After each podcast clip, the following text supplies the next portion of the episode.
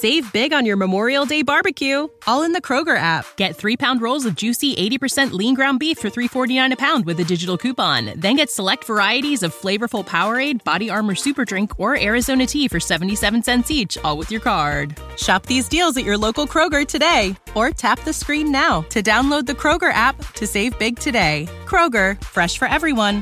Prices and product availability subject to change. Restrictions apply. See site for details. Ready?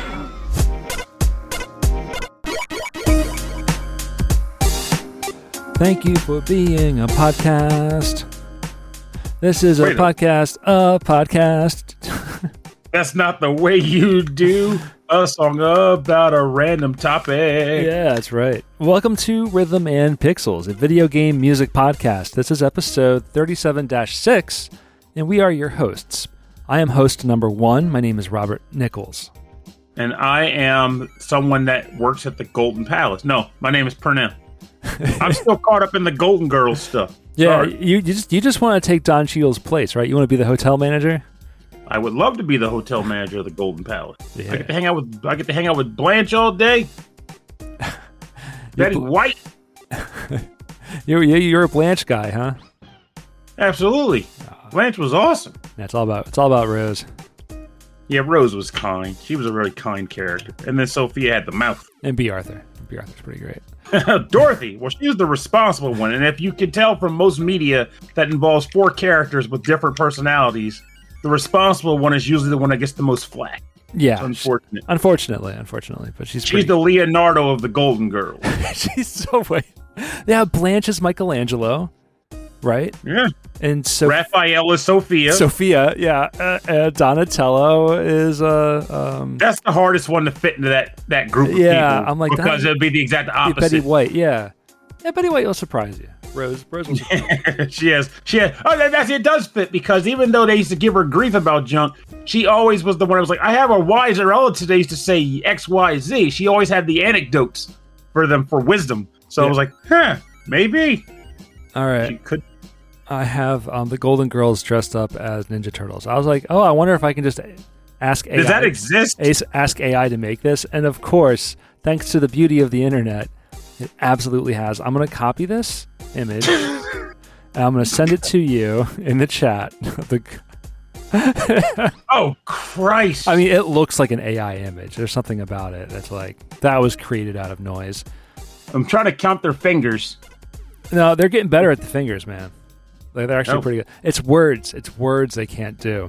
Um, I asked AI today to create an Atari, a classic Atari, um, a box art Mm-hmm. um, with called with for a game called podcasting, and it looked really good. And but like the words were all weird. Like it's supposed to say twenty six hundred, but instead it was like two six zero and squiggle mark. You know, just like all this. It can't figure out words yet.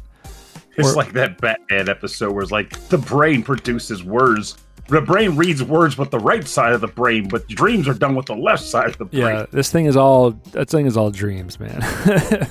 AI is a dream. Yeah, you put something into read. a you, you put something into a pile of math, and then you pick up the other end of it, and if it's not what you wanted, you just throw it back in the math, and you do it again, Give me more math text. and eventually it'll work out into something. But I feel like I feel like it's easier just to do the thing you wanted to, you needed to do in the first place. That's that's Mhm. my that's my take on it. Um, anyway, we we listen to great video game music from all consoles and all generations. Also, I don't know how you're going to do it, but there's a small part of me, even though it doesn't fit the topic of the episode, I almost want this to somehow be the episode image art. Just somehow. I that? don't know. I'll do it. Don't don't don't threaten me. I'll You'd have to find a way to make it fit into the actual topic. I'll just change all of our social media like icons and, and, and profile images to that. also, I just realized We are the talking- colors of the Ninja Turtles are all wrong. They're all wrong. A- AI is so bad. Yeah, it's it's the Golden Girls dressed up as Ninja Turtles, but they're like um they're like Halloween costumes almost. It's very the only colors they got right are Raphael and Michelangelo. like they're in karate gis wearing masks like they're like they're singers in the aquabats But She's it- holding the sword by the blade. she's holding the sword. But it's like, don't look at the fingers. Look at what the fingers are doing. My God, this is a hysterical. Yeah, yeah. Some find a way. This needs to be the episode image art. I don't even. I didn't realize she was holding it by holding the sword by the blade until now. It is ridiculous. Yeah, and I that's love and that's that's Rose in the middle, and she's supposed to be carrying nunchucks, but like they're not attached to anything. Look at look at her other hand. Is that a pile of money? I don't know what that is. The side of a chair. Ah, The answer is yes. They're gangster turtles. it's everything combined because that's what it did. It's, this looks close enough to what I think someone should say. Um. Okay. So the episode topic is absolutely not the Golden Girl, in the episode and topic, it is not the Ninja Turtles. the episode topic is also like like made up on the spot. So I thought it'd be fun. Um, this is uh, field day. We're having a field day here at Rhythm and Pixels, right? That's what we're doing. I told you that one. Yeah, but I totally forgot to ask if you played anything recently. Oh, absolutely not. I just haven't gotten back. I want to play. I want to play more Sea of Stars, and that's it. Um, Mm. and I haven't been able to. Um, so. Uh, that's cool. know, oh, I've, been, I've been watching TV shows. It's not like I haven't been able to. I, I've been doing other things. I just I watch TV. What have you been watching? I told you the Golden Girls. Jeez, no, I finished um, Golden Girls. I've been watching the new Frasier, which is the last two episodes are so classic Frasier setups. It's so good. It's perfect. Absolutely. So it works without Niles and the dad if and Rod. It's well, it's not because it's not that show.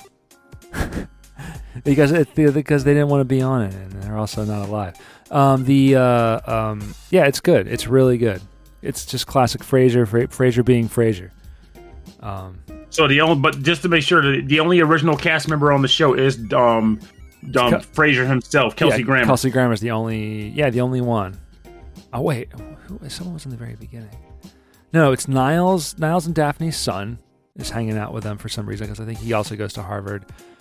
Um, and then Niles' son, who's um, Freddie, who was in the old episodes, but I doubt it's the same actor. Um, he's in it.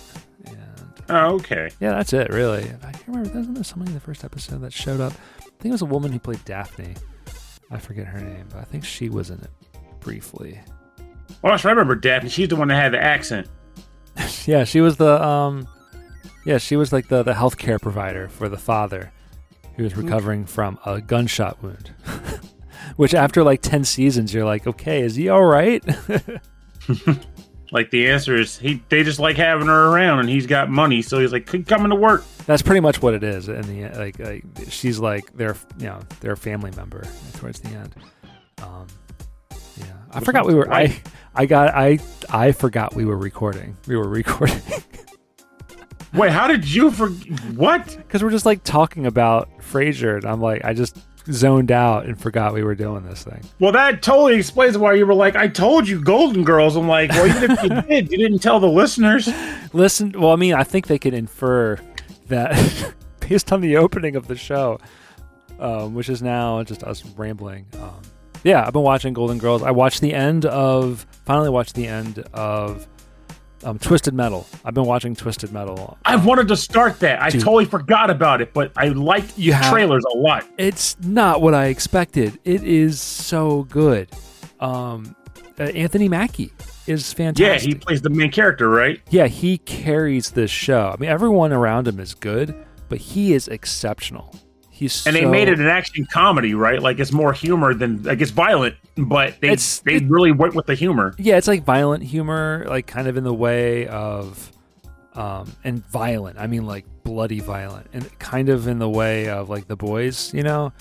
Um, Mhm. But Which just fits for Twisted Metal though, because it was a violent game. yeah, yeah, it was, a, yeah, it was a violent game, but you're just cars shooting at other at each other, other cars.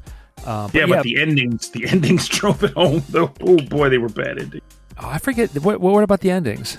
Because this might So help. the whole premise, so the whole premise of the of Twisted Metal was there was a guy named Calypso who was basically Calypso, an incarnation yeah. of the devil. Yeah. and he held these weirdo tournaments to give people the option to have whatever wish they wanted. But obviously, since he's the devil, the wishes never go as intended. Oh, so man. So I have They're all killing each other for these wishes. Oh, and so like if like if um Sweet Tooth the clown gets the wish, like what is he doing? Like that's the And I'm yeah. trying to remember, he was crazy, so his wish was something ridiculous. Like it wasn't even sane. It was just like I like a nice ice cream truck or something like that. he's he's really good in the show. Like he's terrifying, but also like kind of funny, and creates like weird alliances with some of the other characters. But um, I can't give it away because they do reference some of that old stuff. But Hmm. like this, I feel like the nostalgia for Twisted Metal like isn't really around the story. it's around a bunch of kids sitting around the PlayStation shooting at cars. Um, yeah, I feel like most people don't remember the characters Yeah. even. Aside from like my favorite car is the ice cream truck. So basically, Sweet Tooth is like the one most the people one thing remember. most people remember. I think you can play as a police car or something like that. But like the show is like has nothing to do with that stuff. It's it's just so crazy, so crazy. Um, I have written down to watch Twisted Metal. yeah, okay. If anything, just watch that. The first episode sucked me in. It's it's very very good, very very good. It, it, it sets up the premise, but it's also like shows off Anthony Mackie. Okay, which I like because I, I mean my first experience with him that I can remember anyway was the Avenger, oh Captain America, and I Yeah. thought he was awesome. So I'm Yeah, good he was really more of good. it. Yeah, he was um guy with wings. I don't remember that guy's name. He was, I think he was the Rhodey of the show. The Rhodey. No, no, no, no, no, no, no. Rhodey was Iron Man. I'm a dense guy.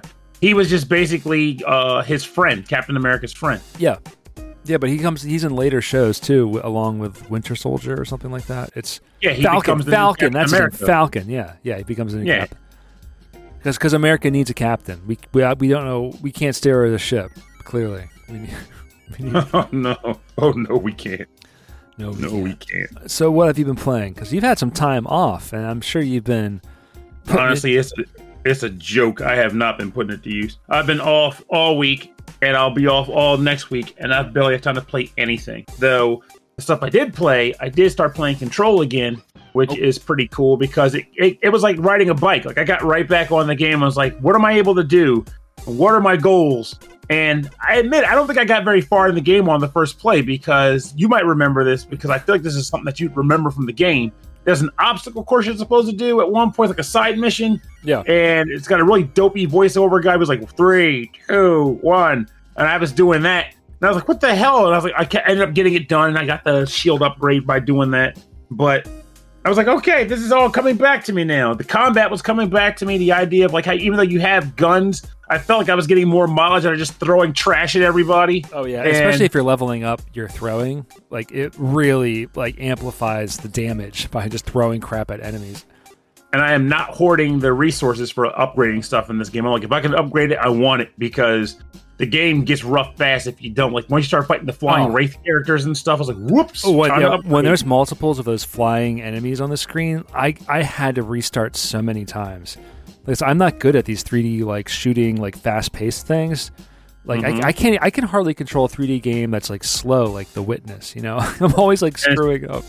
and so it's funny you say that. Once it gets that fast, it gets it does it the uh, difficulty does get way up there. I just assumed it's because I don't really play these types of games that I was like really struggling, but it, it was hard. It gets hard. And the funny, it's funny you say it because I am playing. I'm trying to play Yakuza Seven again too. But related to your mentioning of like 3D action and all that stuff, a game I had to review this week that I've been trying to play a bit of is called Gunhead, which is a sequel to Cryptark, which is a game I played back in like 2017. Oh wow. But to go into the general specific of it's just your ship, a, a pirate, a space pirate trying to collect debris and stuff from like hijacking ships, and it's a 3D, like first person shooter. So all directions things can come at you, and you're navigating these ships, and you have four guns from your head that you can fire simultaneously or intermittently or however you want. And I get so lost just trying to make sure I get everybody all around the room. Don't get shot from behind. It's hard. It is hard. It's one of the it's like, is this because I'm older now, or is it just genuinely difficult? That happens tough. more often than you would think. Like questioning your age versus your skill it messes with me. It is hard. It's a tough game. But then I'll hear watch a reviewer that other another reviewer who played it, and they'll go, I had a pretty easy time with it for my 10 hours. I was like, I hate you. I hate you. you didn't have an easy time. You're lying. You didn't you beat it, I bet. Um I feel like one of those like angry like like like YouTube watches where it's just like that reviewer's lying about his time with the game. Like you didn't beat that game. You're lying. It's not easy. But uh I do think the game is cool. And aside from that, it's just been like just putzing around with games here and there, like grabbing stuff off of the steam, off of the Steam, trying to play Remnant through the ashes, and talking myself out of buying Remnant Two because I realize I haven't played Remnant through the ashes, which feels like I'm throwing money away if I buy one before the other Hmm. or whatever. So, but if it ends up on sale and I can find a physical, I'll probably buy it. Yeah, if you get the physical, you're like, oh, I'll, I'll, I'll put that on the stack. Exactly. Belong to the stack. But uh but for the most part, yeah, I haven't had time to play a lot. So it's just my mom in the hospital, take my mom to medical Yeah. junk every day. Wow. And then the one day I didn't, I drove to Baltimore for the day to visit with friends and then drove home. And it's just been like, It's a man, big trip. That's a big trip. it is. It just feels like free time just begets more obligations. So there is Yeah, no yeah. real free time anymore. It's um, it's like we because it's like we almost uh, we don't even think about it. It's it's almost subconscious. We just start like, oh well, I have five days off, so I got this to do, I got this to do, I got this to do, and it just fills up. Yes, it does. I hate it, but also like it a little because it does at least mean that I don't. 'Cause, I mean, the alternative would be me sitting at home every day going, "Man, I wish I had a thing to do." But instead, I'm always like, "Man, I got lots to do all the time. All the I time. never feel bored." So I can't complain because I remember the days when I did feel bored half the time, and I hated it. Yeah, there's just too much to do to feel bored, honestly. But you have to give yourself time not to do things because if you're always running around, running around, running around, then you can't stop and you know think and be creative.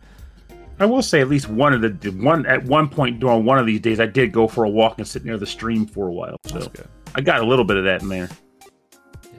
'Cause, Yeah, we live around some really nice areas. You're really close to some really nice parks and and the Greenway and all that. Absolutely, and I do take advantage. Yeah. Um, all right, so we should probably start up the show. we start up some music. We are. We should just start doing. I wonder. I wonder if anybody's listening to this. If they're in the Discord, they should just respond. Like, do you feel like we should just put like a blip in the episodes? Like, if you don't want to hear the preamble, skip to this. At the beginning of like the little show notes, it says skip 16 minutes if you want to hear these two jokers talking again. but otherwise, I feel like it's good. Jokes on you. This show has more talking in it. Um, That's right. right, so the topic is field day. I told Pranay I want to do a field day episode of where, where it's like, you know, when you're kids and you have to go and do random sports like really quickly and then maybe get a medal and then eat some cake. So I thought, you know, we could try that.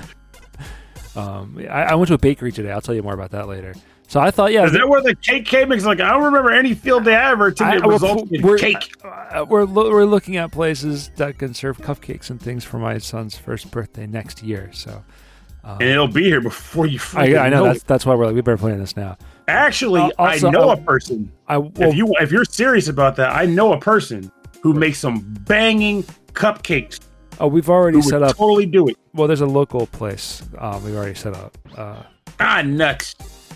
Brit, uh, Brit- I forget the name. Oh my god, it's got it's got anyway. I'll, you know where? I'll tell you about it later. uh, what? Anyway, so field day. How did I get? Cupcake day. How did I get here? Well, you got home from work. I'm and really then you lost. sat down.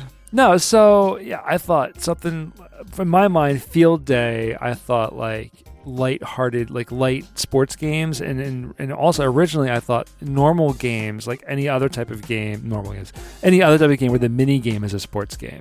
And I know that's out there, but I couldn't. I ended up not being able to think of any. So I'm I will outright tell you, I did not do that. yeah, or or maybe like like a soccer game, but it's like not. It's like Mega Man soccer. You know, it's like that's like different. Um, God, I want to play Mega. and for me, I eventually went. I I eventually went with um, a little mixture of that and um, games that's all sports mini games, Ooh, ooh, okay. like Mario and Sonic go to the Olympics. But I didn't pick from that one. You know what I mean? Oh yeah. That probably had good music in it though. I That's mean, I very- remember oh, it's very good. from it Yeah. once. yeah, it's got a lot of good people in it. So I'll start things off. Um, I wanted to go with this one is oh, I- so many to choose from for now. Let's start with some um, some chill some some chill vibes. This is championship mode from Nagano Winter Olympics 1998 for the N64, uh, composed by Soshiro Hokai and Akira Yamaoka and Keiko Fukami. Kiriyamaoka. Yeah, Kiri. This is a, this is an early, early, early days uh, Konami Konami thing. I think Okay. it may not be Konami actually. I have to look that up again. But yeah, I, I saw Akira Yamaoka. I thought that was really interesting. So here we go. This is championship mode from Nagam Nag, Na, from the Winter Olympics, 1998.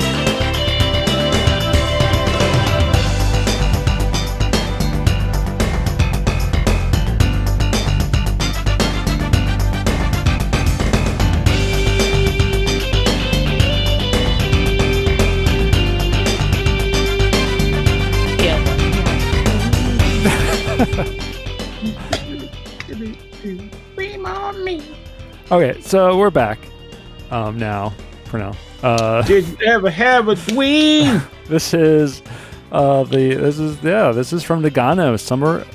I'm sorry, Nagano winter. This is clearly winter music. This is Nagano Winter Olympics 1998 championship mode for the N64. This is I good. This is I mean this is like real. I, th- there's It three. started playing, and my thought was like, "Well, I can't top this. This episode, you got it."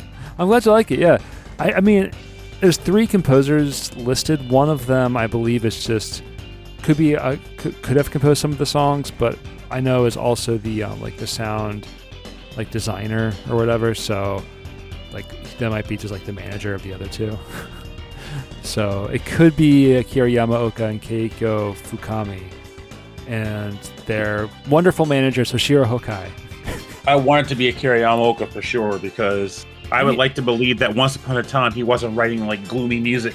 I don't know. I mean, I clearly need to look up music by Keiko Fukami to see which one matches up closer because this doesn't sound like Yamaoka to me.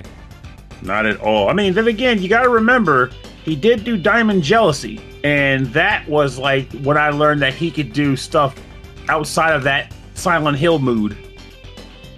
Diamond Jealousy was a EE Mall track from Pop'n Music. Oh, okay. I was gonna say you gotta like you gotta keep I going. figured as much. I was like, I gotta, I better explain this. Like, what the hell is Diamond Jealousy? Uh, so it was actually Yeah. so it was in a rhythm game in the rhythm game.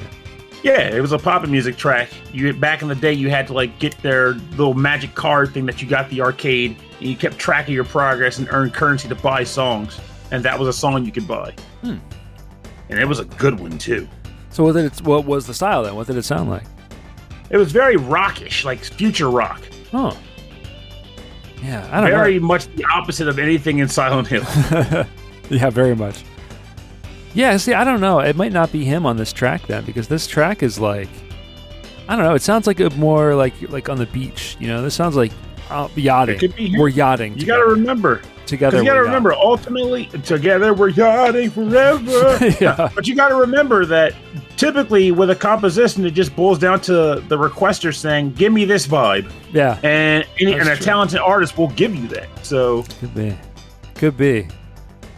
Could be. I feel like I know there, I know you obviously, but I'm trying to think of anybody else we know personally that are, like that composes music using like I know like Matt might do that, but it'd be cool to be like, hey, if we could get like three people to have like a random music composition contest, we need scary, we need lively, we need relaxing. Give us music, and then to see what comes up, what comes to mind. Obviously, it takes longer than like a month to do something like that, but it's an interesting thought. To be hmm. like, here's a contest come up with three tracks that hit these three notes and see who does the best.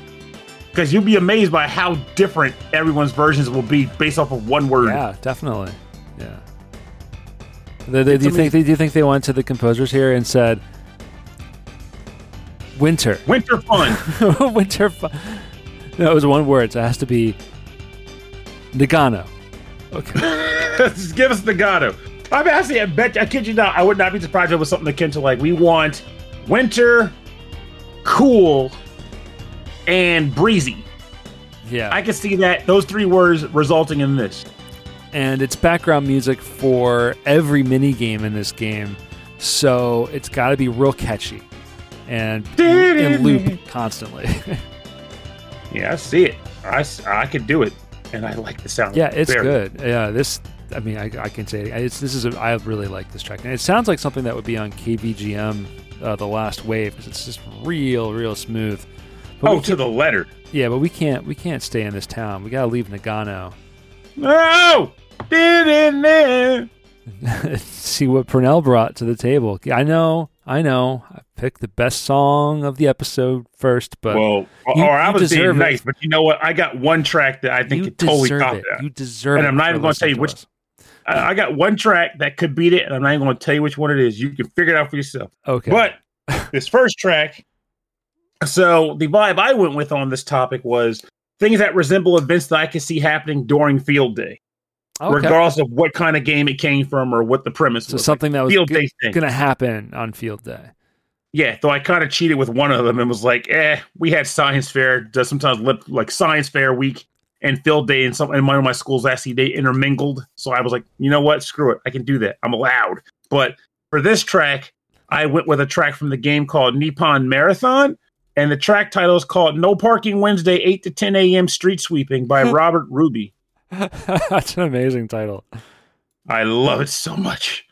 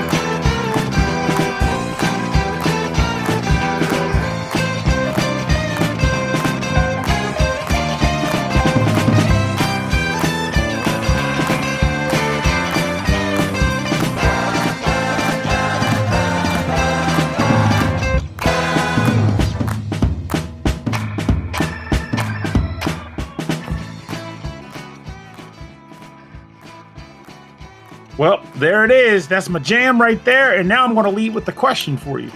I'm going to do this with every track I pick this episode. Is this a track I think is better than the previous one? Are you asking me now? If I, not, not Yes. the listeners. Um, I like the previous one better. I don't know if it's, I don't know if it's necessarily a better song. For Ah. me, for me, this is not the better song. Dun, dun, dun. That's a nice way of me saying that. But I don't think it's a bad song. I think it's fun. I think this is a lot of fun. It's just really different. It's very different. This is more of a Purnell Purnell jam. Purnell's feeling Oh, I love this track so much. And I feel like it very much encompasses, maybe not the track, but like the influence for the game itself, encompasses what I perceive as being a field day activity. This Yeah. track title, by the way, coming back is No Parking Wednesday, 8 to 10 a.m. street sweeping from the game Nippon Marathon, composed by Robert Ruby. And this game is the equivalent of, if you're familiar with the game or the old TV show Takeshi's Castle, um, a bunch of people doing like a sort of relay race or obstacle course race through various areas within Japan Yeah, they, with they, they the changed the name. money, money. It's, they called it um like something extreme challenge, the most extreme challenge, or something like that. No, no, that's just the U.S. name for it. Yeah, so yeah, that's that's what some people know it by. 'cause Uh, That's how it That was makes re- that's how it was released out here. No one knew that Beat Takeshi had a whole thing going on. and most people, a lot of people didn't know who beat Takeshi was. Um, but like, it's a really weird game. It was made by uh, I want to say it was a husband and wife pair, and it had some technical issues going for it for sure. But the heart and soul of it was 100% there, and I love the game for that reason alone. Uh, and it's just such a fun time. You're attacking each other using various fruit pickups like bananas and watermelons and pineapples. It's just strange, but it's a lot of fun for how ridiculous it is. And again, I feel like this is a similar similar to something you would have done like a field day, as in like they had obstacle courses in field day where you had to like run from one point to the other and Yeah. dodge the things or jump the things. yeah, it's like Uh, like some some weird excuse for you to run from one side of the field to the other side. All right. Yep. There you go. Yeah, you have to you have to you have to take an egg and run it all the way to the other side of the field without breaking it. now that was fun. I have done that before. Yeah, but this game it's like that. You're just like you're just running around through things. It's like Fall Guys almost, but like before Fall Guys. About this game, like the thing I liked the most about it was like the ridiculous character costumes that they had. Oh yeah. So, and I guess in that regard, it could be like Fall Guys too, because you could unlock the different weird costumes for them. Um, but one of the characters in the game was a girl who was dressed up like a narwhal because she's obsessed with narwhals. But since most people don't know what a narwhal is, they kept saying she was a unicorn. It's like I'm not a unicorn, I'm a narwhal. it's like a whale with like a horn on his head. Yeah. But uh, it was just kind of funny about how that played out throughout the narrative of the game. And all the characters have really cornball narratives. One guy's dressed like a lobster. Um, one old guy's dressed like a magical girl. And I'm trying to remember what the, well, the one guy's like an actual dog. It's just strange. It's really strange. That's right. The one character is, is just like their dog, right? You're not playing as a person. You're playing as their dog. No, no, it's a person, Oh. but it's a dog. Like it's a, a bipedal dog in an outfit. So I can't remember if he was a man dressed like a dog or if he was an actual dog. But it's a dog. It's such a strange It's game, so and I weird. love everything about the fact that it's strange. I know. I, I embrace it. It's like I think they, they I, I I like to think that they weren't intentionally starting to make a strange game, and then like a week later they're like, "This is weird, isn't it? We should lean into the weirdness, right? Like this is this is not a game people would normally do. Embrace it. yeah, just just embrace it. Lean lean right into that. Um, okay, our next track we're gonna, gonna have some classic Game Boy music. This is background music too from Track and Field for the Nintendo Game Boy, composed by Akihiro Juichiya.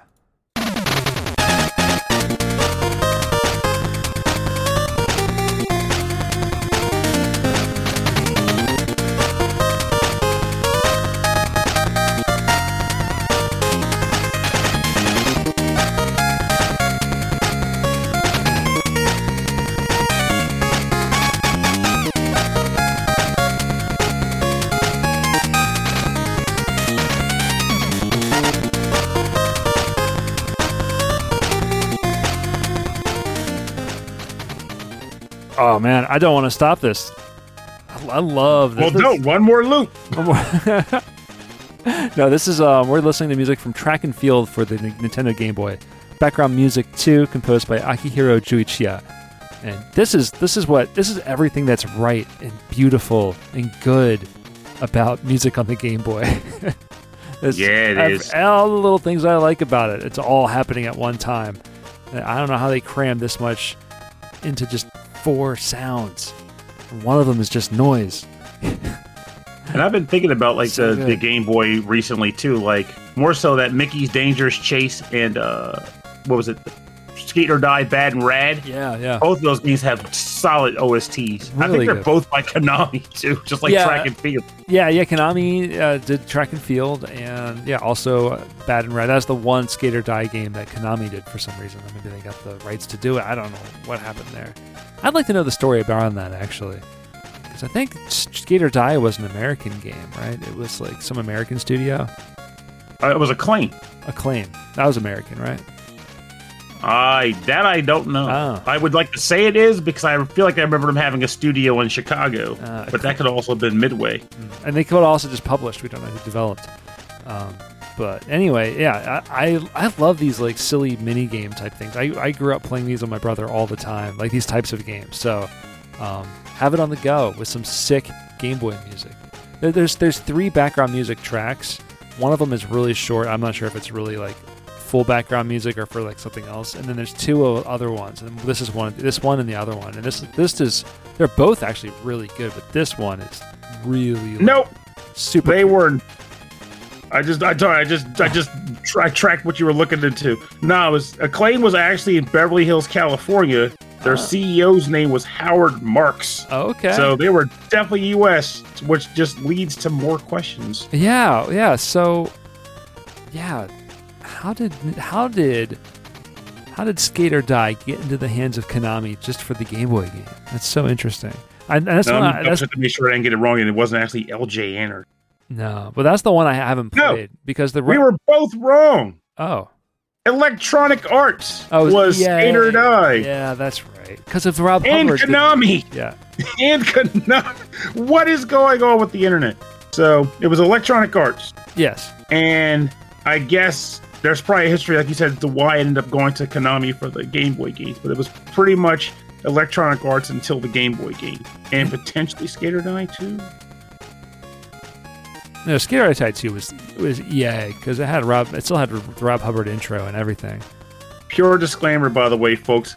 By that I mean Electric Boogaloo. We are totally shooting from the hip here. Uh, None yeah, of this is documented knowledge, except for the Beverly Hills thing. All right, I would just I would just love to know what, what the story is around this. But anyway, I, I love these types of games. They're a good time. I I feel like you cram a whole bunch of mini games like Skate or Die into one thing, and you just it becomes it becomes perfect for competition between people. Because even if it's only a one player game, like you're both passing the controller back and forth. I could do it better. I could do it better. I could do Mhm. it better.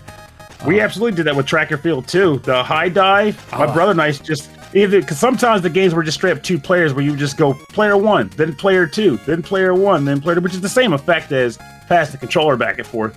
But like it was just like, oh, my high dive was this. What is your high dive? Beat that, chump. And you're doing that. And it was just good trash talking fun. Good trash talking fun. Yeah. And a lot of times it just involved mashing buttons. Yeah, it's always yeah. Anybody can play this game, but you're just mashing the buttons. You can mash them faster. Um, track and field is classic. That like um, I've always wanted. I've never seen the, the arcade game of track and field, but I know it's just two buttons, and I guess you're just going. "Ba, ba, ba, ba, ba, ba," on this. And I remember doing the high dive, and we were just. I'm sure there was an entire mechanic behind how to do good dive motions, but honestly, we just mashed the buttons expecting to get a high score. At some point, I figured out how to. I remember playing this with um, my cousin Mike. If We figured out how to like do specific moves on the controller, and then you can, we learned it. Like one day, I know we figured it out. But yeah, wow, I for, I've forgotten about the high dive. And when I think about track and field too, I always think about arm wrestling because we played that, and God, that game hurts. and um, taekwondo. Because I was obsessed with Street Fighter, and the idea of having a two-player fighting game, even if it's just a little bit mini one, um, on the NES was a really cool idea. I guess that was around the time of Street Fighter 2. Yeah, around that time, I think. Um, okay, so we're on to your next track. Oh, I thought mine was the one we just played, No Parking Wednesday. And then we listen to my Nintendo Game Boy song.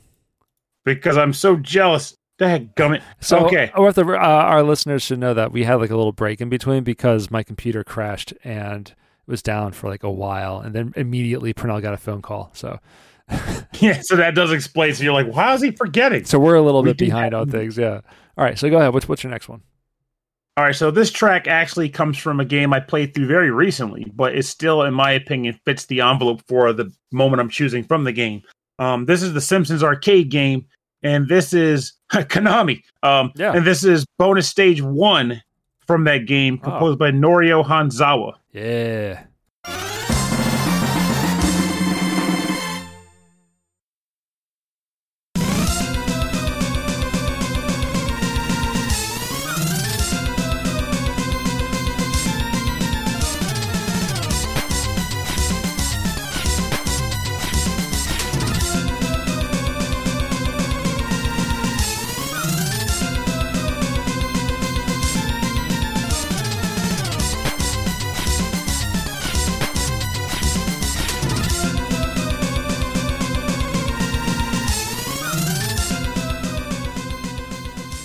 Oh, okay, Pernell. That's um a little crazy. Just a bit, just a bit. I thought about slapping on um, the Krusty Land amusement park theme after that in case the loop got annoying. But the track itself, I think, is fairly solid. Um, this is the bonus stage one theme from the Simpsons arcade game composed by Norio Hanzawa. Um, this is a track that plays after the first stage where you need to catch, you need to fill up a balloon in order to follow Maggie and Mr. Smithers to Krusty Land Amusement Park, and which is the second stage. And the thing about this that I think is interesting and why I picked it was for two reasons, three reasons rather. One, I just played this game at Barcade last weekend, and I love Simpsons arcade game, but it was kind of nice to be like, oh, I haven't played this in a while. Time to do it again. And I played through the entire thing. It took me maybe like three dollars or so to do it. Um, second thing is because I feel like in any iteration of this game being played, it's one thing to say you can't hear the music for the stage is playing hmm. because you know you're in an arcade and it's noisy. But even if you're not in a noisy arcade, you st- I've still never heard the music for the bonus level because you're everybody's too busy mashing the buttons so hard that you can't hear anything. And since the way that due to the way the buttons are cut on the on the cabinet, you're actually smacking the console itself, not just the buttons. So you got four people go over over just until it's over. Uh, so I wanted to do that. But then lastly, I picked it because I remember how earlier I mentioned the idea of like how we had science fair and, and field day in the same week Yeah. or whatever. Yeah. So one of the things they used to have us do at one of our science fairs was working with air pressure and whatnot, where they would make you fill up a balloon. Everybody gets a balloon of the same type, Mhm. And you had to fill the balloon up as high as you far as you could without it blowing up. And whoever got the highest or the best circumference, they would win for that contest. So Okay. it was a question, be like, So, okay, can wait. I tell what this thing's about the pop? so it's still field day. It was still field day this, for us. This, this this sounds like a field day exercise. Oh, absolutely! Yeah, like they, yeah, that's yeah. they combined the two because they were like, we want kids to Oh, okay. kind of Yeah, embrace science too. So we're going to have them kind of in the same block of It's, I know it's cute. It's cute. So how did you do? Oh, I kicked the I kicked crap out of it. I was good for science day or science stuff. I love, I love this is like we're like little kids and you're like, yeah, I did good. Hell yeah, I did good. I stomped those kids. Like that's the thing. Like field day. You don't think So I was a funny, tough like- kid? I was a tough kid. But that's just it though. Field day was the scenario where you didn't have to be tough. School physicals was where everybody felt. If you were like a scrawny kid, you felt stupid or whatever, or weak because you couldn't climb the rope. You couldn't do the push-ups and the sit-ups. Mm. But field day was different. Field day was you being like, I'm a rambunctious kid. I can run an obstacle course. I can dive underneath this par- this parachute Yeah, yeah. thing. You, you can tie my leg to another kid's leg and we can run like hell. We could do Yeah, that. yeah. because it was more fun and less strength based. It was more energy and fun based. Like you could just get into the moment and have a good time. Uh, and science stuff, I was a goober for science. So back then, I thought I could actually become a scientist. So I was into all those things. Hmm. So something like this is like, oh, absolutely. I can tell based on the pressure on this balloon. If I press on the sides here, Yeah. this can't take much more. I better let it go. Like I was like doing weird junk to check for the balloon pressure. I miss those days sometimes. I don't miss them enough to go back, but I miss them enough to be nostalgic for Well, them. I've got good So- news. You can't go back. This But that's is, not that's that's that, that's not good news, Rob. This is the The good human. news would be if time travel came to exist, Uh, and I could somehow also revert back to that state with my memories intact. Yeah. I don't know. That'd be a lot of things to do with that time machine before I went and changed a childhood memory.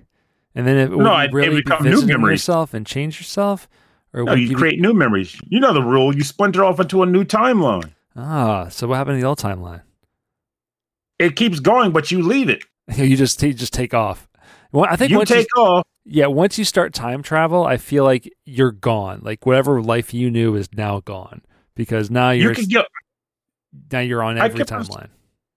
I do feel like, and we've had. I feel like that could be a whole episode. I swear, just the ridiculousness of that conversation because it always. I feel like every few years I have it, but I always felt like if you left a present point in time, if you went back, you were instantly going to another another timeline because you couldn't exist in a timeline that you've already lived because you weren't there. You couldn't have been there, which means you're somewhere else. Another point, another time, another point in time, on another window of time if you go forward in time beyond the point you originally left, then it is possible for you to go back to your old timeline because technically you left and came back.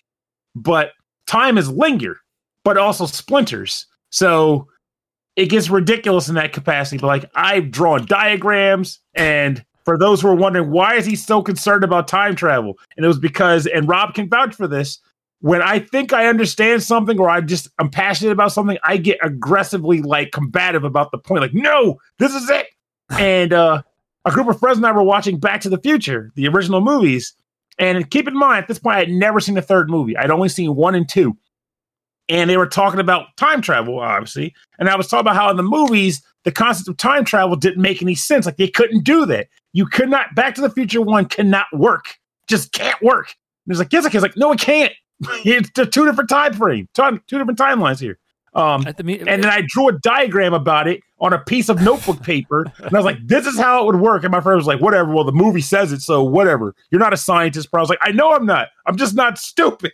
And then oh, we watched rough. the third because I was getting passionately aggressive about it wow, at this point. Man, and uh, when the third movie started airing and we were watching it, there's an exact point in the movie where Doc Brown starts to go off about how he had time travel all wrong and how here's how it actually has to work for things to happen the way they do. And I'm like, it's almost like someone was thinking about this movie and said, this doesn't make sense. Well, I mean, so we got. When you're writing science fiction, sometimes the fiction comes first and then you put the science around it. I agree with that. Yeah. I totally agree with that. But that's part of the fun of it too, right? Like let's say before the third movie, like the third movie never existed, right? Yeah. You're just having conversations, which is pretty much what happened in my mind because I hadn't seen the third movie. So it's like you just kind of want to make sense of it. And of course, there comes to a point where you just go, I just want to embrace the science fiction and have fun. and that's how a lot of that stuff is. And I can do that. Yeah. But if you're going to tell me that what I'm saying doesn't make sense, I'm like, no, I thought way too much about this for a piece of entertainment. It definitely makes sense. Like it was just fun me being ridiculous and having fun with just like discussing does the pokemon world have meat products? Like just weird stuff like that. And we do have these conversations. Like do they have meat in the pokemon universe? Yeah. The answer is yes but also no. They it's so funny it's a fun conversation yeah, uh, yeah it's a compli- it's a complicated world to live in i would i would say yes it is but that's part of the fun like all right. I don't so, know. I am going to drag us down. I'll keep going. No, that's okay. Well, I mean, honestly, to be honest, uh, be- between the computer issues and um, Back to the Future, I think I think we should dive into the bonus round. Uh, how do you how do you feel about that? Yes and no, because I did have one other. How about I pick a track and but yours can follow it, and we don't talk about it. hey, Rob, how, about, how about we just do it anyway? the track. I'm like, I'm really passionate about yeah, this yeah. track. Uh, lead it in. What, what, do you, what do you have? What do you have? All right, so this is the track. Spoiler alert! Well, I feel like this is the one that could have probably beaten the first one. It's a track I thought I played on the show before, but I actually didn't somehow. Um, this is from the game Half Minute Hero, and it's called "Scatter the Enemy," composed by Megumi Komagata.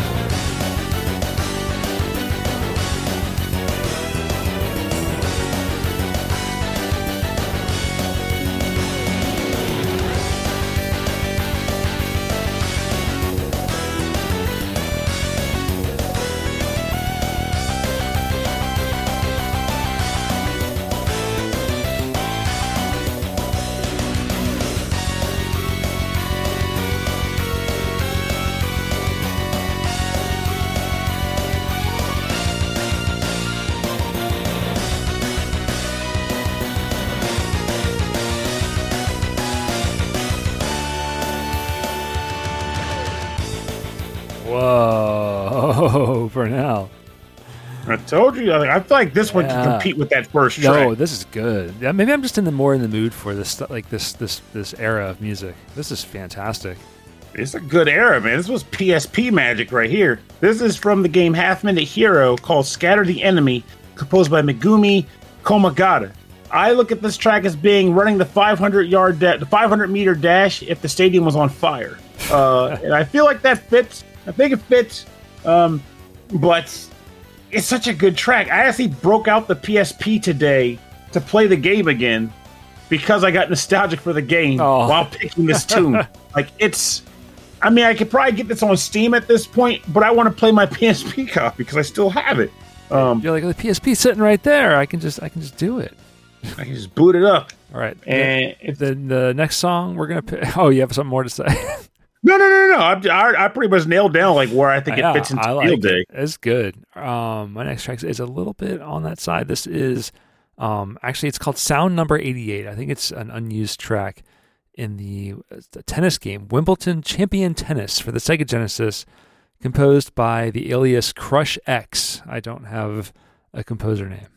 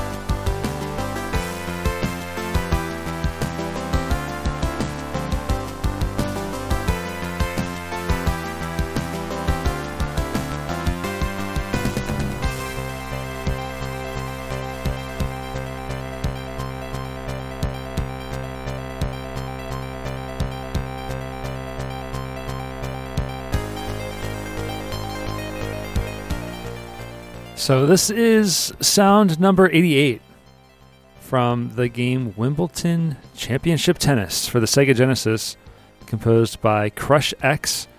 Um, I think this is unused ending theme music or credit roll because it has that sound to it. I love this. This this is a good one too. Yeah, I, I, I know when he was like, ah, I don't want to lose this one track. This was my I, track. I didn't want to lose either.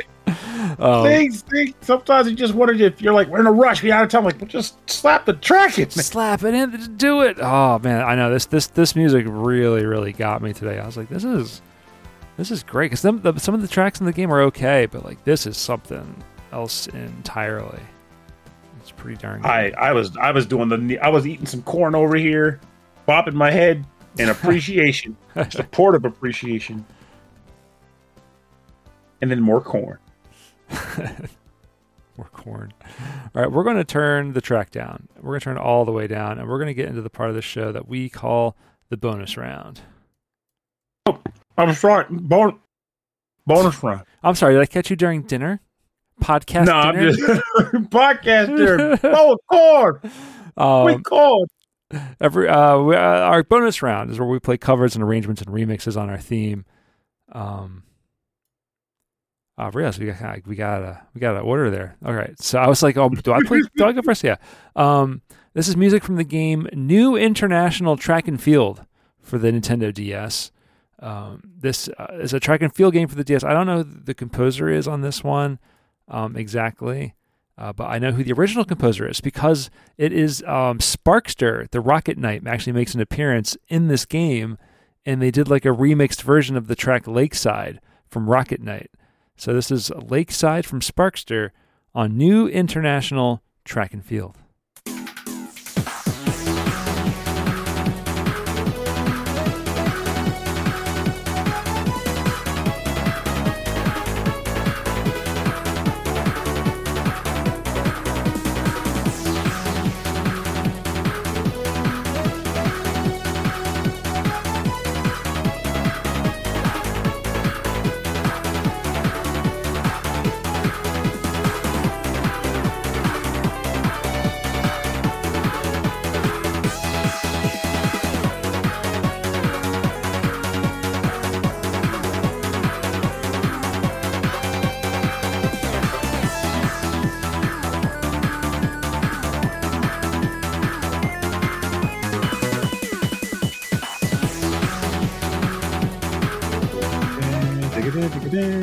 You're listening to music from New International Track and Field for the Nintendo DS. This is a remix of Lakeside from the game Rocket Knight, uh, which was for the Mega Drive or Sega Genesis. But yeah, which Pernell loves this music. He has a very fond memories of this music.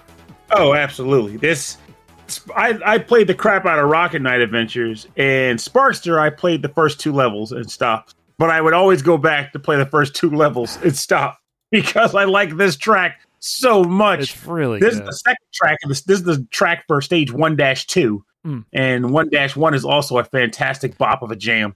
Uh, so yeah, I'm down for both. of them. God, it's such a great. God, I miss these games. I miss this stuff, and apparently, I didn't buy this DS game. Like me, the guy who bought every DS game, did not buy International Track and Field. Yeah, it, was, it DS. doesn't seem like something you play, but it could be. It's interesting because you know how like um like in some of those track and field games, you have to like take the D pad and like f- move it in a circle as fast as possible, and it destroys your thumb. It has like Mhm. it has similar things like that, but you, you, it's using the touchpad on the bottom screen, the bottom screen touchpad, and you like like spin the circle as fast as you can. So it's like you're doing some of the same motions, but like on a smooth surface. Mhm. Um, so Probably yeah, breaking your screen by like carving a it like a probably into it with your destroyed. stylus. Yeah, yeah, yeah. But um, was this was this a later title in the DS like um history? Apparently, no. no. So I, I guess it kind of was because the 3DS came out in like 2011 or 2010, and this came out in 2008. So Okay, I so- guess you can consider this to be like later in the system's life. Yeah, I think so. It sounds it sounds a bit later, like one of like the last final, not the final ones, but because I mean I think they rolled right from the DS to the the next one, right? Yeah, the, the DS came out in like 2005. But I mean they were, were they were. They, I mean it's not like they were releasing DS games when the 3DS came out. They stopped production. Oh, they totally were. Oh, they Oh, still totally were? were. Oh, okay, interesting. Um, and the 3DS came out in 2011. So I'd say let's call this like early end game midpoint. Yeah, interesting. Okay, now that we got that figured out, Pernell, what's yours? So this is my version of and the rest at Gilligan's Isle um for this theme because I was like I can't come up with a remix that fits a game that I want to find. But Mario Party is pretty much Yeah, you can all of this stuff in there somewhere. absolutely. So I found a remix that I liked for Mario Party, most specifically Mario Party 3. So this is the Spiny Desert Jazz Fusion arrangement by Arcade Bops, composed by Clint. Uh, Blyle. God, if he's listening to this, he'll go, this is how it's actually pronounced, but Clint Blyle and Carlos Mata Alvarez.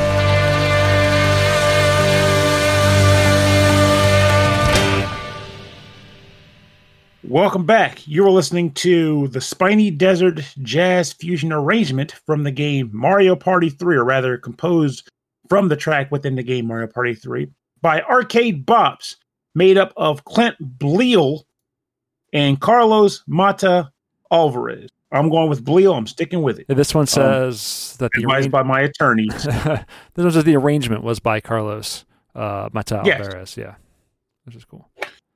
So I love this track. I love Mario Party, and it's no stranger to people that Mario Party 3 is probably one of, if not my favorite Mario Party games.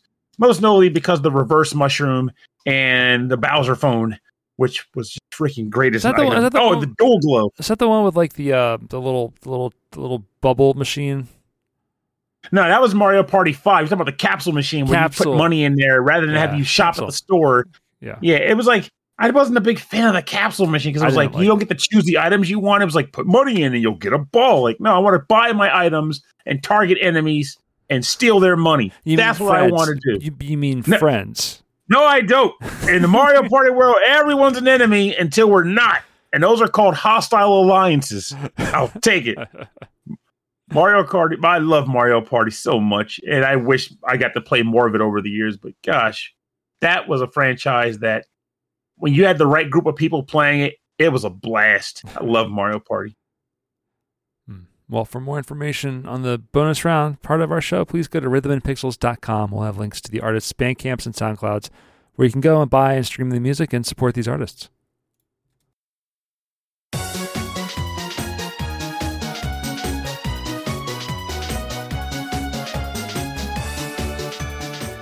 Right. This feels like our, our victory march for now. This is what this sounds like. We're doing our little lap around around the rink because we've already won the game. Oh, yes, absolutely. I think we'd be good. As th- we, do you think we could do the three-legged race? no, we're, I, I, that's, that's hard to say because our I feel like our heights are close enough that it wouldn't feel Like- lopsided. Yeah, like I'm not short, but I'm not tall. So, but I mean, you're you're firmly in the tall tall category. So, it's not like I'll be looking up at you the whole time. I I do miss, like, I, I used to have a friend. I want you in the He's wheelbarrow though. The wheelbarrow. I, No, you don't want to do that with me. I was about to tell a story No. that leads right into that. I'm you don't say want to because because you're so much taller, like you'd be in, you'd be ahead of everybody already. You do not You'd have a trust me. Start. Well, I mean, as long as if I'm on the ground, maybe. Like, uh, I had a, a friend years ago who uh, used to do something called the Beer Olympics, oh no. uh, where basically buying track and field day with drinking lots of beer, and you'll get a recipe for fun and disaster. And uh, one particular event was the wheelbarrow race. Yeah. but you had to chug an entire like cup of beer Mm. before doing someone being someone having wheelbarrow down the lawn. And then you get to the other end, and you both drink another cup of beer, and then do the other person hook up the other end of the lawn. So the partner I had in that race, he was already pretty wasted at this point, and I wasn't too far off myself. I'll be honest with you. Um, I was the wheelbarrow man first, like the person on the ground. And I'm like, like you just said, pretty much like you described, like, grr, grr, grr, like Yeah, yeah, digging yeah. across the ground Yeah. got to the other side, drank the beer, and it was his turn. He was like barely able to coordinate himself to do it. I was like, I don't have time for this. You're losing us the race. I grabbed his foot and I dragged him across the lawn. Oh like my- ran full steam ahead. I dragged him, and I have no shame in that. Feel no shame. It's like, how you gonna do wheelbarrow race and you can't even get your hands to work? I don't want to lose because of you. This story is biz- is insane. I can't. I'm- It was so much fun. oh man. But yeah, I missed that. There was like all we had like a free had a race around the house, like a relay race around the around the house. Yeah. I leapt over the guy's car. I rather I mean phrase I vaulted over the car. I didn't jump over. I vaulted over the car. Uh and we had like a like a freaking like a jungle gym sort of like maze because of course when you're adults and drunk a jungle gym is hard to navigate. Uh, there was a lot of weird fun things like that. I miss it. The thing I hated the most though was just the simplest thing of all the things related to beer was like the beer drink off where you had like a team of like four people and you had to drink two pitchers of beer before the other team could and I really wanted to win and everybody else was like not doing anything. I was like, "Give me that thing!" I took a whole pitcher, just like downed it, like burp, burp, burp, burp, burp. done. If you three can't drink a pitcher of beer, I'm kicking all of you. I snapped. I was ridiculously into this uh, the concept of winning this field day. I don't know why. This is why you, uh, this is why we're so into board games because it's like it's oh it's a fun silly thing. It's we all get together, but then like we get deadly serious for like a like a good hour or two, and then we're back. absolutely. Yeah. And then we're back to normal. It's like, "Ah, how did I lose this? So you want to hang out tomorrow? yeah, yeah. Do you want to try this again? Or do something else? We do something else. Um, Oh, yeah. yeah. But as soon as it gets like slightly competitive, you, me, and Christy get really serious. Mm-hmm. Yeah. That's where Scorched Earth comes into play. Scorched Earth! like, don't, don't bother Pernell right now. He's gone. he is gone. Well, um, if you'd like to learn more about the show, get a full track listing from this episode, and getting access to all of our episodes, please go to our website. www.rhythmandpixels.com. Um, if you want to say hi or hello, or you're doing great, or you're doing poorly, or you rapping bad, please send us an email to our email address. Rhythmandpixels at hotmail.com. And with that said, I will say if you are having a rough time of it, no jokes. Feel free to write in. I'd be we'll, we'll talk. I mean, no shame in it. And sometimes it's good just to vent. Yeah, you can leave us a comment on YouTube. We'll respond to it, maybe. Maybe. I don't do it on YouTube Yeah. because now you're letting the whole world know how you're doing. You to get Well, this is just this is just between you and me. everybody can read a comment section. Yeah, no, Just it's a- write it's the a- letter. It's a private comment, and everyone else is they see that it's private. and They're supposed to, to uh, click away from it. yeah, that'll, Uh, that'll work. That'll work. It's honor system. Um, and if you'd like to support the show, uh, the best thing you can do is just to share it. Tell people about it, or to share it on your Twitter or, or Facebook or wherever you are. Just you know, just tell Skywrite it. Yeah, skywrite it. You can um, put it put a message in a bottle, throw it in the ocean, hope it gets distilling. Give, give thanks for that Thanksgiving dinner. Thanks for all of those things. Um, but you can also go to our Patreon at patreon.com slash rhythm and pixels so you get access to uh, live uh, ex- uh, Patreon exclusive live stream shows, and you also get access to all our episodes without commercials. So, and we also like to thank the members of our Patreon at the highest levels at the end of every episode. So, we want to thank thank you very much, Brooke. Thank you very much, Corey, and thank you, Khalid. All three of you, thank you so so much for continuing to support our, our little show. That means Much a whole lot to us. Very much appreciated. Um, I also want to thank Kristen, GameFan44. Thank you to Martyrus, host of the ReVGM podcast. Thank you, Mike Myers, Antmaster, Brian Pitt, Cameron Werma, Carlos of the Heroes 3 podcast, uh, podcast about Asian cinema and kung fu movies. Thank you to Chris Weisner, aka Musashi219. This means Oh, a whole lot to us. Thank you very much um, for, for, for being a supporter of our show financially. Uh, thank you to And Chris. just being a good person. Yeah, fantastic person. I, I- we got to have him back. He was like one of my favorite guests. Uh, thank you to Christopher Senstrom. No, he okay, okay. I, they can't get into a fight. Christopher Senstrom was also a fantastic guest. Um, They can both be on the show for a of- blood battle of musical picture. I'm going through these people. Like, wow, a lot of these people have been on our show. Uh, thank you very much to Davy Cakes, David Good, David Taylor. It's a lot of Daves, the three Daves. Uh, thank you to Enchilada Rigol. Thank you to Harold Howard, Triple Jeff, Justin Schneider, host of the XVGM Radio, Keith Shusterman, Rage Cage, host of the VG Emporium podcast, which I'm, I'm recording next week. Finally, he was like, "Hey, you talked about it on your show. I forgot. We should do this, right?" And I was like, "Yeah, absolutely. I, I dropped the ball on it."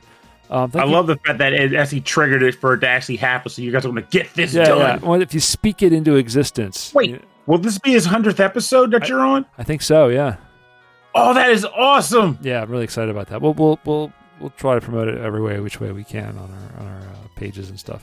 So thank you to Reinhard Zilkova, Steve Miller, Taco, and Zach Thornbach. Thank you all very very much. Thank all of you and, and many more for continuing to support our show. It means a whole lot to us. We greatly, we greatly appreciate Yeah. it. It's one of, especially in the recent year, we've been like off and on, shaky, shaky, and you guys have still been very much on board with us despite our challenges. So you're awesome and very much appreciated. Yeah, yeah. It's just we've never we've never experienced this level of like pull in our schedules before, and so um, just getting it in and, and having the energy to do it because it's not just making the time. There's a lot of energy that goes into this. So Mhm. um, yeah, so that, that that's a whole whole lot. But yeah, we're getting into it. So that's why we're recording this extra episode. Um, we haven't been weekly for a while, but I know you're going to be away in Florida, and then we have Thanksgiving coming up, which takes up you know our usual time. So um, there's a lot going on. Um, But we'll make it happen We'll make when it we can. yeah, yeah, yeah. I like the music. Th- This past two episodes, I've really enjoyed the music on. So um, We also got to go back and mind the threats. I feel like there's times where like people, generally martyrs or or last Rican will just like randomly go episode topic, yappa Oh, on our. Discord, Like, oh, crap, yeah, yeah, we- Yeah, if you ha- if you want to like yell at us and shout random topics at us, go to our Discord. Discord's a great way to do that because we we look at it all the time.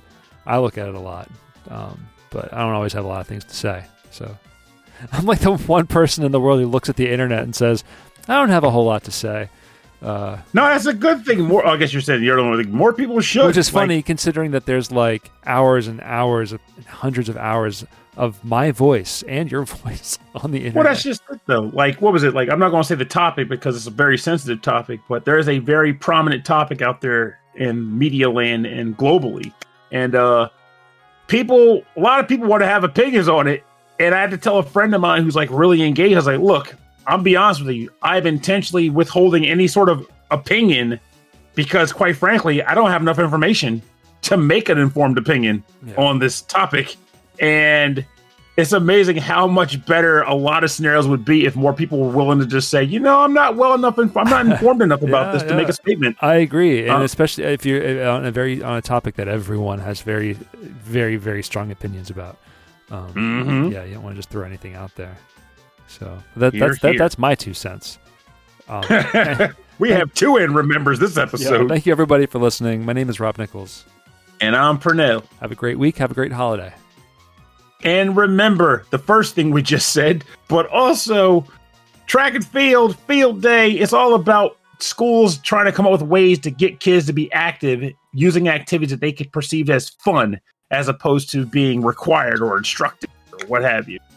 Um, it's almost like in a lot of respects, a lot of adults have kind of forgotten what that feeling is as adults. You hear people say things like, I'll run when a dog is chasing me, or any sort of thing that just gets to say, I just never want to move ever. And hey, it's your prerogative. Do whatever you want. It's your life.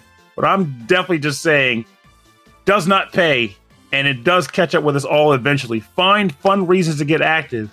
You have dance games, rhythm games. Hell, throw a ball across your lawn, chase it, and then throw the ball back across the lawn and chase it again. Play fetch with yourself. I don't know. Uh, just come up with ways to get yourself moving. If it's an embarrassment thing, move when no one's looking. Dancing is always fun.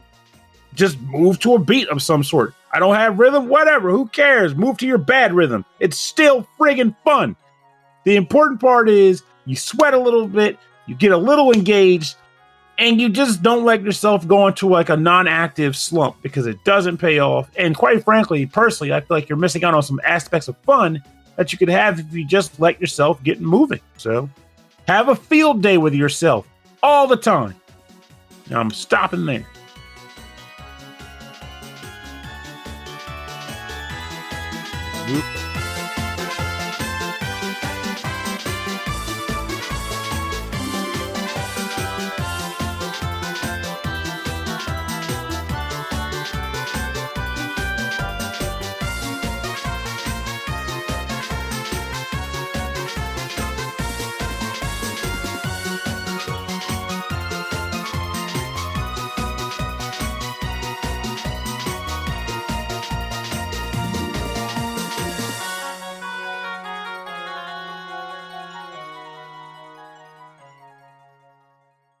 It's lunchtime at Tim Hortons, and we're serving up a special deal just for you. Our new $5.99 lunch deal includes your choice of any lunch sandwich and a side of crunchy kettle chips. Because what's lunch without a little crunch? And the sandwich choice is all yours, like a ham and Swiss, Chipotle chicken wrap, BLT, and more, made to order just the way you like it. Tim Hortons' new lunch deal. Simple, delicious, and just $5.99. Now that's a good deal. Only at your neighborhood Tim's. U.S. only. Price and participation vary. Terms apply.